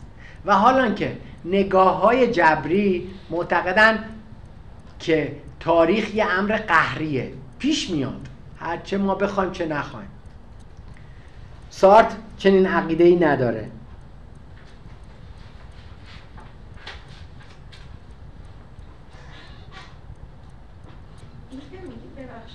جانم. هگل یکی از اون کسانی بود که تاریخ رو یه امر قهری می‌دونست. و بنابراین البته یادتون باشه هگلی ها دسته های مختلفی هستن. هگلی های دست راستی که اعتقاد دارن که جبر جبر به صلاح علت و معلولی حاکم بر تاریخه. و حالا که هگلی های چپ که بعدها مارکسیست شدن اینا اعتقاد دارن که درسته که یه نوع جبرهایی وجود داره ولی کن آزادی هم برای انسان در, محدود در محدودیت خیلی به اصطلاح خاصی هست.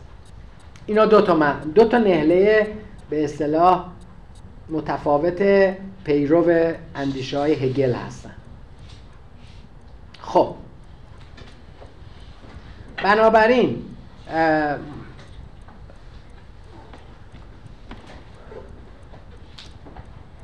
سارت ادعا داره که وقتی ما آگاهی داشتیم می‌تونیم ماهیت خودمون رو تغییر بدیم می‌تونیم ماهیت خودمون رو بسازیم. و وقتی که ماهیت خودمون رو ساختیم در حقیقت این توانایی از ذهن ما را ریشه می‌گیره یعنی از سوبژکتیویته بنابراین سوبژکتیویته چیزی است که از دیدگاه او یه خمیر که ما به هر شکلی می‌خوایم درش بیاریم. مثل دیدید که شما شیرینی درست می‌کنید هر کسی بر حسب سلیقه و برداشت و ذهنیت خودش اون شیرینی اون دور که دلش می‌خواد شکل میده. مواد اولیه یکیه ولی هر کی یه چیزی ازش در میاره. بنابراین ذهنیت ما هم همه ذهنیتمون این فرم رو داره ولی کن هر کسی یه چیزی ازش به دست میاره. و به همین دلیل به تعداد انسان تفسیر وجود داره. به تعداد انسان فهم وجود داره. به تعداد انسان آگاهی ها متفاوته. مثلا فرض کنید حالا یه چیز برای شما بگم. من مثال های هنری بزنم. آگاهی فرانسیس بیکن اون نقاش معروف انگلیسی. با آگاهی مارسل دوشان من یکی بود. هر دوشون هم حدودا توی حال هوای زندگی می‌کردن. نمیگم عین سالاشون یکی بود ولی حدودا توی یه حوزه بودن. یا مثلا اندیشه ها و آگاهی های شگال با مثلا فرض کنید یه نفر مثل این اخیر یکیه که توی محلول شیمیایی اون کوسه رو گذاشته. دیمین هرست. چرا حالا اون فرض کنید که یکیشون ور میداره دستشویش از خونشون میاره می‌بره توی می‌ذاره تو گالری. این یکی کوسه رو از توی دریا هم داره میاره می‌ذاره تو آکواریوم. هر دو هم آگاهیه اما انواعش فرق توجه کردید اینا خیلی مهمه. به من متعالیشون و همون چه تجربه به دست آورده؟ تو این ذهن چه اتفاقایی میفته بنابراین گوش کنید خیلی جالبه. یکی از چیزهایی که من بعدا شاید براتون تو راجع به فوکو که میگم یکی از یافته های خیلی زیبایی که داره اینه که این لغت. این یعنی چی؟ آها representation. اینو ترجمه کردن بازنمایی. ولی خب بازنمایی که ما نمی‌فهمیم یعنی چی. بازنمایی همانی است که در سایه منه تجربی و منه اصطلاحی ما میایم. چیزی رو از جهان عرضه می‌کنیم که با اون بیرونیه فرق داره. این میشه رپرزنتیشن بازنمایی می‌کنیم. اما این چیزی که بازنماییش می‌کنیم با اون چیزی که اصلشه متفاوته. توجه کردید حالا مثال براتون می‌زنم. دنیایی رو که فرض کنید من دیدم که پیکاسو اومده به اصطلاح نقاشی ولاسکس رو که اسمش چیه؟ نقاشی معروف لاسمنیناس ها؟ یا ندیمه ها.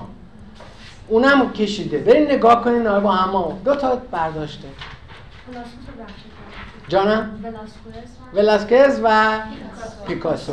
پیکاسو اومده. عین همونی که به اصطلاح ولاسکز به عنوان لاسمنیناس درست کرده نگاه کنیم این چرا اونطوری کرده. یا چند تا به اصطلاح شام آخر شما دیدید؟ مگه این آین همه؟ یه اتفاق بوده. حضرت عیسی شام آخر اونطوری اجرا کرده. حالا طبق اون چیزی که در به اصطلاح چهار انجیل یا اناجیل اربعه گفته شده. ولی هر کی یه جوری می‌بینه هر کی یه چیزی می‌فهمه. پس بنابراین این تجربه که دریافت ها و داده های بیرونیه وقتی رفت تو ذهن ما یک ساخت و سازی پیدا می‌کنه یک حال و هوایی پیدا می‌کنه که وقتی میاد بیرون اون چیزی میشه که بهش میگن unique. unique یعنی چی؟ یعنی بی نظیر بی همتا برای همینه که میگن تقلید نکن. برای اینکه هنر به خصوص هنر مدرن ذاتش بی همتا بودنشه. نباید یه کاری کنی که مثل دیگری بشه. به همین دلیل دنیای مدرن با mimesis خیلی سر جنگ داره.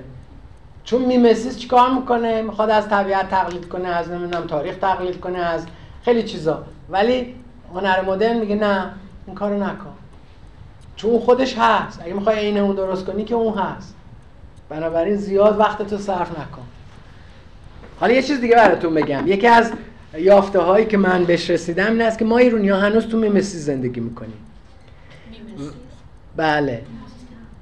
برای اینکه دیدی تو آموزشمون میمسیسه باید حفظ کن نمایشگاه اون باریکلا نه مثلا بعضی از حالا ببخشید اینجا نیستن.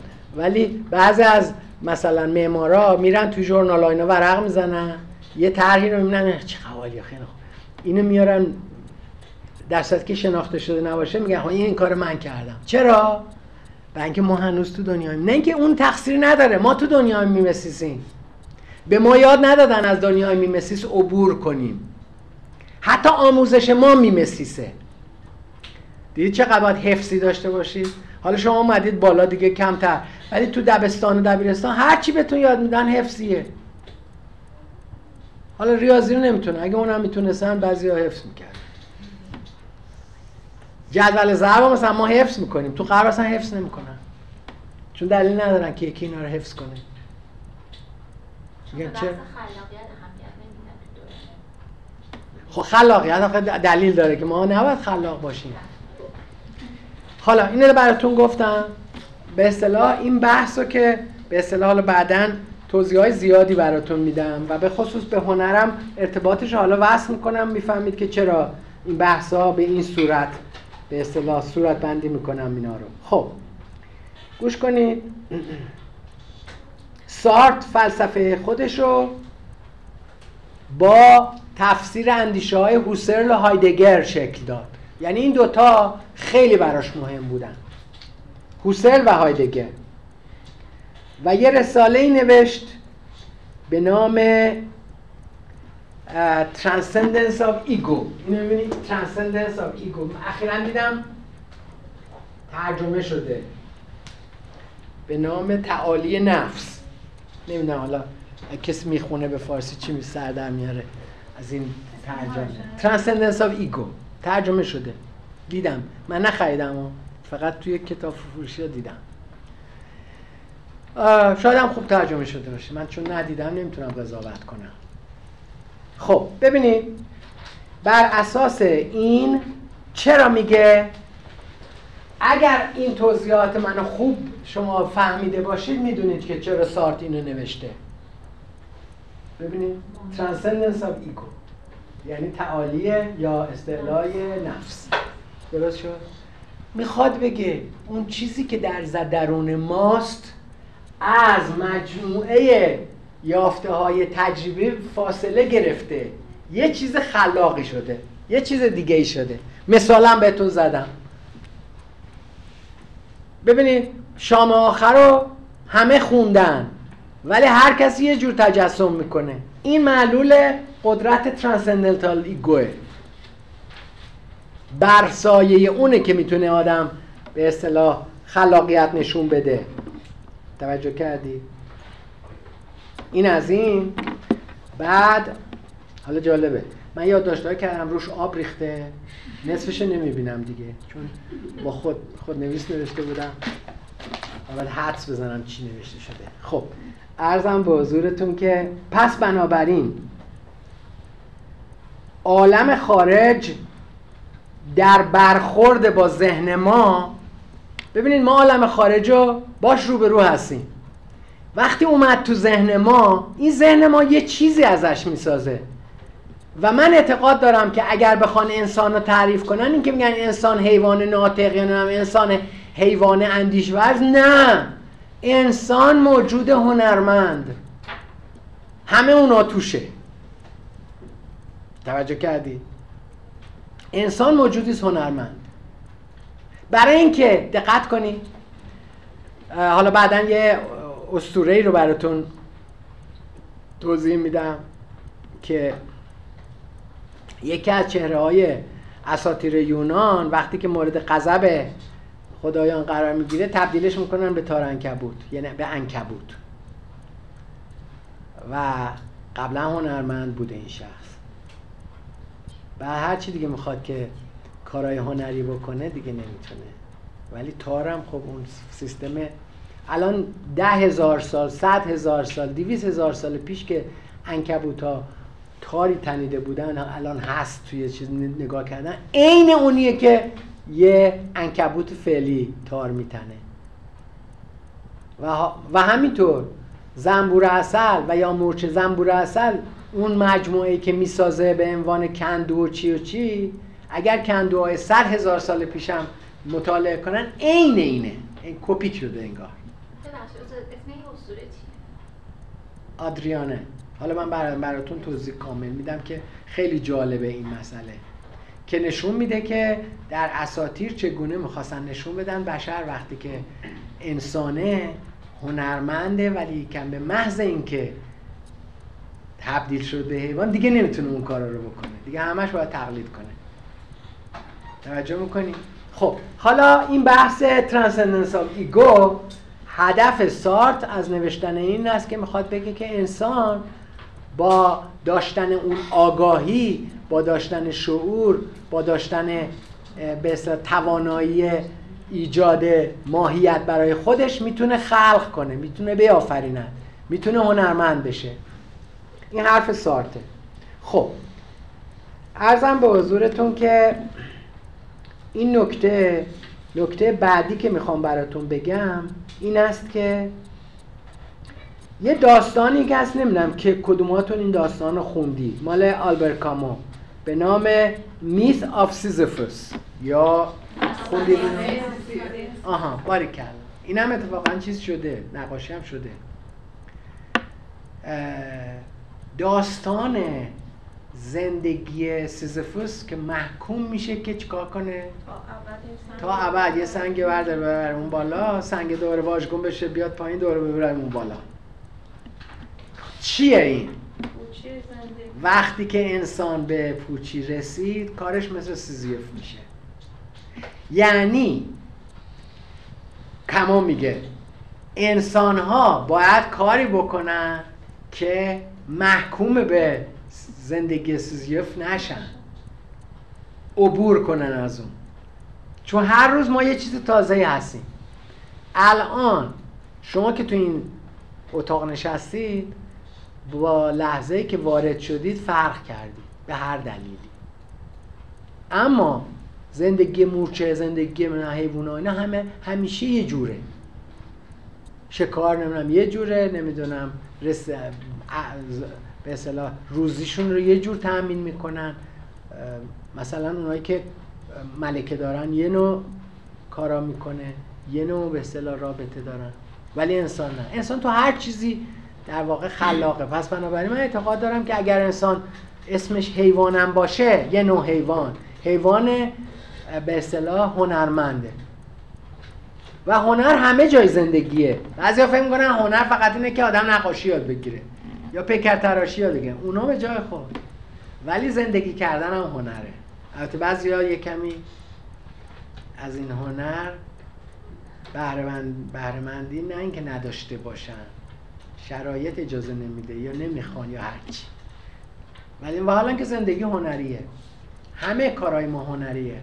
همه فکرمون هنر بفرما استاد این در واقع همون لحظه رو زندگی کردن. مثلا انسان در واقع کسی انسان چیزیه که در واقع به مرگ میاندیشه. آها. و هر لحظه نو میشه به خاطر خب. اینکه انسان و فرقش با موجودات دیگه همینه. این نگاه عرفانی که مثلا ایران نسبت به اونم هنریه. اونم- هنریه. انسان در واقع هنرمنده یا انسان مرگندیشه نه ببینید مرگ اندیشی به جای خود. حالا یه بحثی داره هایدگر میگه که. انسان معطوف میگه که هستی معطوف به مرگ. این اینو بحث هایدگر هم مطرح می‌کنه. مرگ اندیشی به هر حال هست. می‌دونید مرگ اندیشی چیکار می‌کنه با آدم؟ این خیلی مهمه. ما اگر بدونیم مرگ سراغمون البته ببینید حالا شما ها همتون جوونین فکر می‌کنید هیچ وقت مرگ سراغ آدم نمیاد. ولی به محض اینکه یکی بمیره حالا خدا نکرده اطرافتون یهو وقت شوکه میشه. اه این که جوان بود هم سن و سال من بود. یهو اسیر مرگ شد. بنابراین ببینید حالا یه چیزی جالبی براتون بگم. ماها همیشه در قفلت هستیم نسبت به مرگ. حرفی که هایدگر می‌زنه. چرا در قفلتیم برای اینکه فکر می‌کنیم که عمر نوح داریم. نمیمیریم. و اگه هم کسی مرد میگیم به ما مربوط نیم اون یکی دیگه بود. به من چه؟ من که زنده هم سالمم سرحالم می‌تونم کوهنوردی کنم. یا مثلا می‌تونم ورزش کنم نم چی کار کنم. خیلی کارا. اما یه نفر رو که پزشک بهش میگه که تو فقط هفت ماه دیگه زنده ای. اون تو این هفت ماه زندگی می‌کنه. میگه من هر کار دلم می‌خواد می‌کنم. دیگه محدودیت هایی که دیدید جامعه براش ایجاد کرده میگه من نمی‌تونم اینا رو دیگه تحمل کنم. من باید یکی از دانشجوهای من خیلی جوان بود. بعد دیدم یه کار عجیبی می‌کنه. توجه می‌کنه ازش پرسه خیلی با من ارتباط خوب داره. گفتم تو چرا اینطوری هستی اینا؟ گفت من می‌خوام یه چیزی بهت بگم ولی به کسی نگو. یه جوانه 32 سال بعد گفت که من سرطان دارم و نمی‌دونم تا کی زندم. بنابراین دیگه از من نخواه که فلان کارو بکنم. دیگه من وقت اون کارا رو ندارم. میره به جوهر زندگی فکر می‌کنه. وقتی که آدم فکر کنه مرگ هست. اما وقتی که می می‌کنه مرگ نیست همینطور میگه که حالا هستی حالا فردا حالا سال دیگه. حالا میرم مثلا می‌خوام فلان کارو بکنم. دوست دارم مثلا فلان پروژه رو پیاده کنم. میگه حالا نه ولش کن. حالا وقت ندارم حوصله ندارم. توجه می‌کنه بنابراین مرگ اندیشی زیادش خوب نیست البته یادتون باشه ما تو جهانی زندگی می‌کنیم که مرگ هر روز راجبش فکر می‌کنیم یعنی فلسفه به چیز نیست. فلسفی هم نیست. اسطوره ای ما به مرگ فکر می‌کنیم. مثلا دیدید یارو یه عمری مثلا هر چی دلش می‌خواسته شما برید دیدنش یا من برم دیدن نمیریم. وقتی فلان نزدیکش مرد هی میریم سراغش. خیلی ازش دلجویی می‌کنیم. یا نمی‌دونم مراسم می‌گیریم چندین بار. بابا خب تا زنده است مراسم بگیرید. چرا تا وقتی مرد براش می‌گیرید؟ آیا مراسم بعد از ما مرگش بهش می‌رسه؟ یه عده دیگه میان. بنابراین می‌دونید وقتی که مرگ اندیشی دو تا سه حالت داره. وقتی تبدیل شه به یه جریان اسطوره‌ای جالب نیست. ولی اگر تبدیل بشه به یه مسئله فلسفی خیلی خوبه. یعنی آدم فکر کنه خیلی وقت نداره.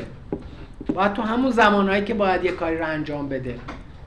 بنابراین این نکته که می‌خوام به اصطلاح به طور خلاصه عرض کنم به خدمتتون. خب. یواش یواش من خیلی چیزا رو می‌خوام براتون بگم. خیلی مسائل رو تهیه کردم و خب سعی می‌کنم که توی این مدت براتون بحثاشو به اصطلاح باز کنم. خیلی زمان کمی دادم. به ما چهار جلسه دو ساعته خیلی کمه. الان قشنگ یه جلسه همون رفت. حالا یه مباحث هم حالا دیگه تا اونجایی که می‌تونیم سعی می‌کنیم آه، بفرمایید.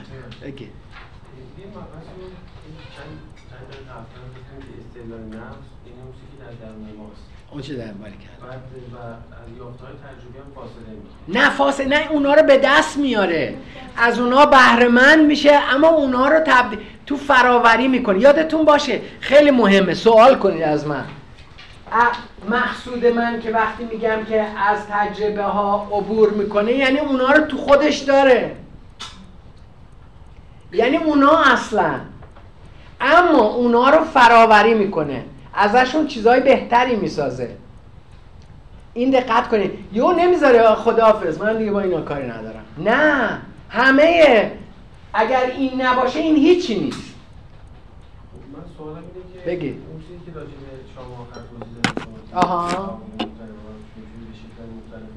حالا اگر من یک فقه موسیقی گوش و یک شعری مثلا بنویسم این هم شامل حال این مسئله؟ بله چرا که نه همه چی یعنی همه چی. مسئله دیگه خلق میشه اصلا. دقیقا بله کما اینکه دیدید که یه موسیقی یه نوتیه میدن هر کی یه جور اجرا می‌کنه این نشون میده چیه آدما به تعداد آدم ها استعداد وجود داره به. به تعداد آدم ها مکانیسمی که در این من اصطلاحی وجود داره با هم فرق می‌کنن. دریافتار تجربه ها ببینید این دستگاه ترانسندنتال تفسیرگره. وسیله که تفسیر می‌کنه اونایی که ما به دست میاریم. مواد خام رو می‌گیره و تفسیرش می‌کنه. ازش یه چیزی در میاره. و این تفسیر خلاقیت توش هست. توجه کردید این خیلی مهمه.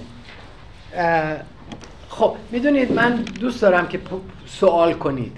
یعنی وقتی می‌پرسید خیلی چیزا روشن میشه. اگر چیزی براتون ابهام داره اصلا چیز نکنید احتیاط نکنید بپرسید. هر چی هست هیچ مهم نیست. ما تو این کلاس هیچ نوع محدودیتی نداریم.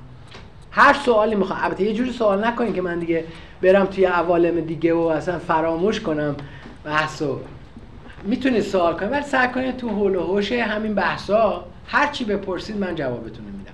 البته سوال دیگه هم بپرسید میگم. همه رو جواب میدم. ولی خب جوری باشه که در واقع خیلی دور نیفتیم از به اصطلاح مسیر بحثمون. خب سوالی نکته بحثی بگید. بخشید استاد، این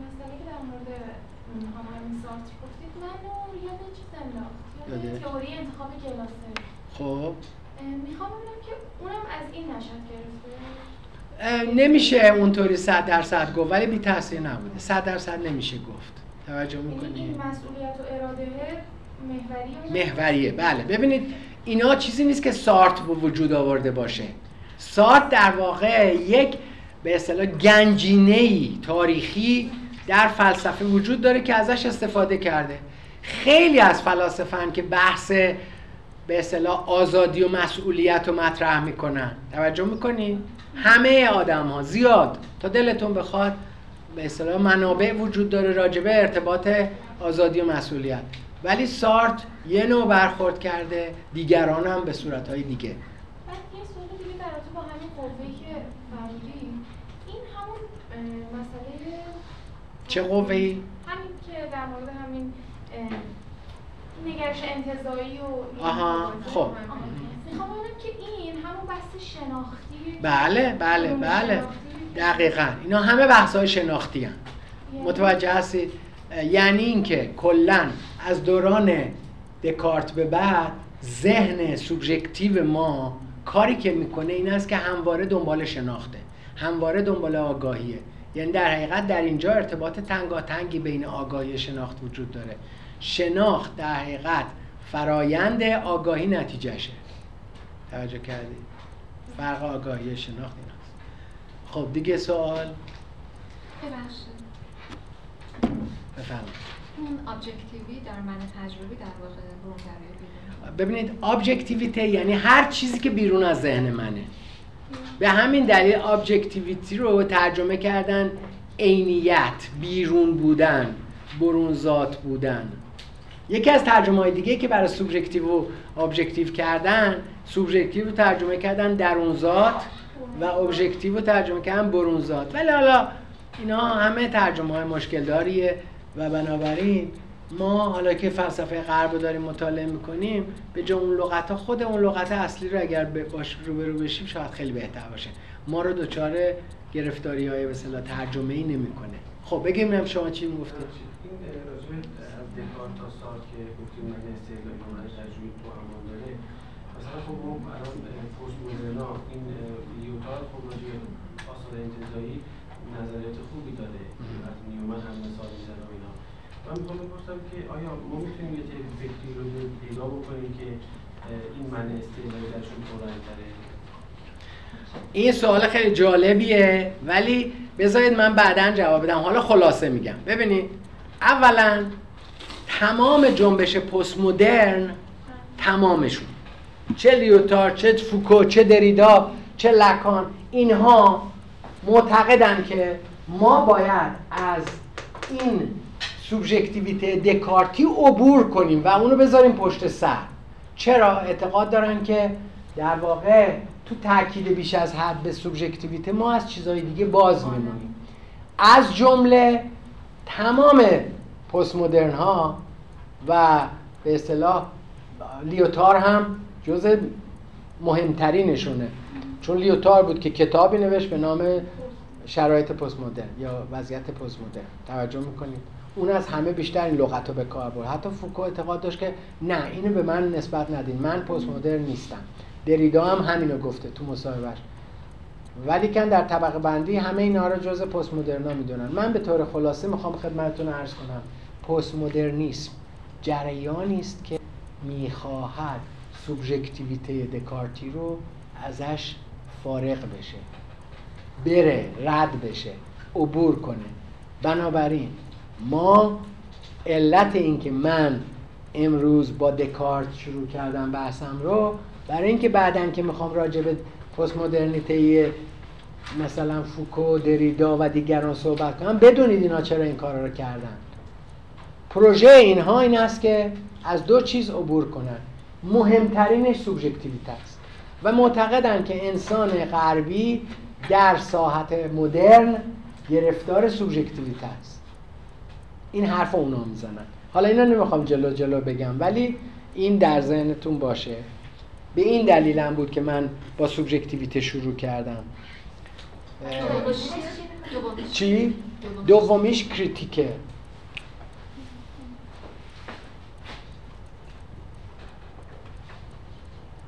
از این هم می‌خوان عبور کنن. معتقدن که دنیای مدرن دنیای کریتیکه. نه. ولی کم باید عبور کرد به دنیای دیکانسترکسیون رسید. این حرف اونا می‌زنن. حالا بعدا توضیح میدم فرقش چیه. و ارزم به حضورتون که البته یادتون باشه چیزی که ما هنوز بهش نرسیدیم کریتیکه. و مشکل ما ایرانی ها کریتیکه. چون ما فکر می‌کنیم در دنیای ما. مد و یا قد قد یعنی چی؟ بعد گفتن. دو تا کار بلدیم. احساس ما اینه که واژه نقد یعنی اگه از کسی خوشمون میاد از یه هنرمندی مثلا. بیایم تعریفش رو بکنیم ستایشش کنیم ببریمش به آسمونا. تو آسم تو ماه ببینیمش اینا. ولی اگه دوستش نداریم بندازیمش خوردش کنیم. این میشه اسمش این نقد نیست. نقد در نگاه به اصطلاح اندیشمندان بزرگی مثل کانت عبارت است از روی کرده معرفت شناختی به هستی. این میشه نقد.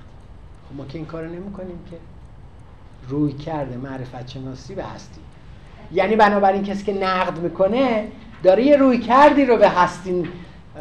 که مبناش چیه؟ مبناش نقده. حالا ببینید یه اثری رو یه نفر نقد می‌کنه. اگر نقدش به اصطلاح کریتیک بود یعنی بر حسب اون برداشتی که کانت و دیگران به اصطلاح تعریف کردن وقتی که شما اون نقد رو می‌خونید باید یه چیزی بیش از اون کار هنرمند یاد بگیرید. اما اگر خوشحال شدید یا بد حال شدید بدونین این نقد چرا؟ برای اینکه نقد یه امر عاطفی نیست. یه امر معرفتی عقلانیه. در نقد نباید کسی خوشحال بشه یا بدحال.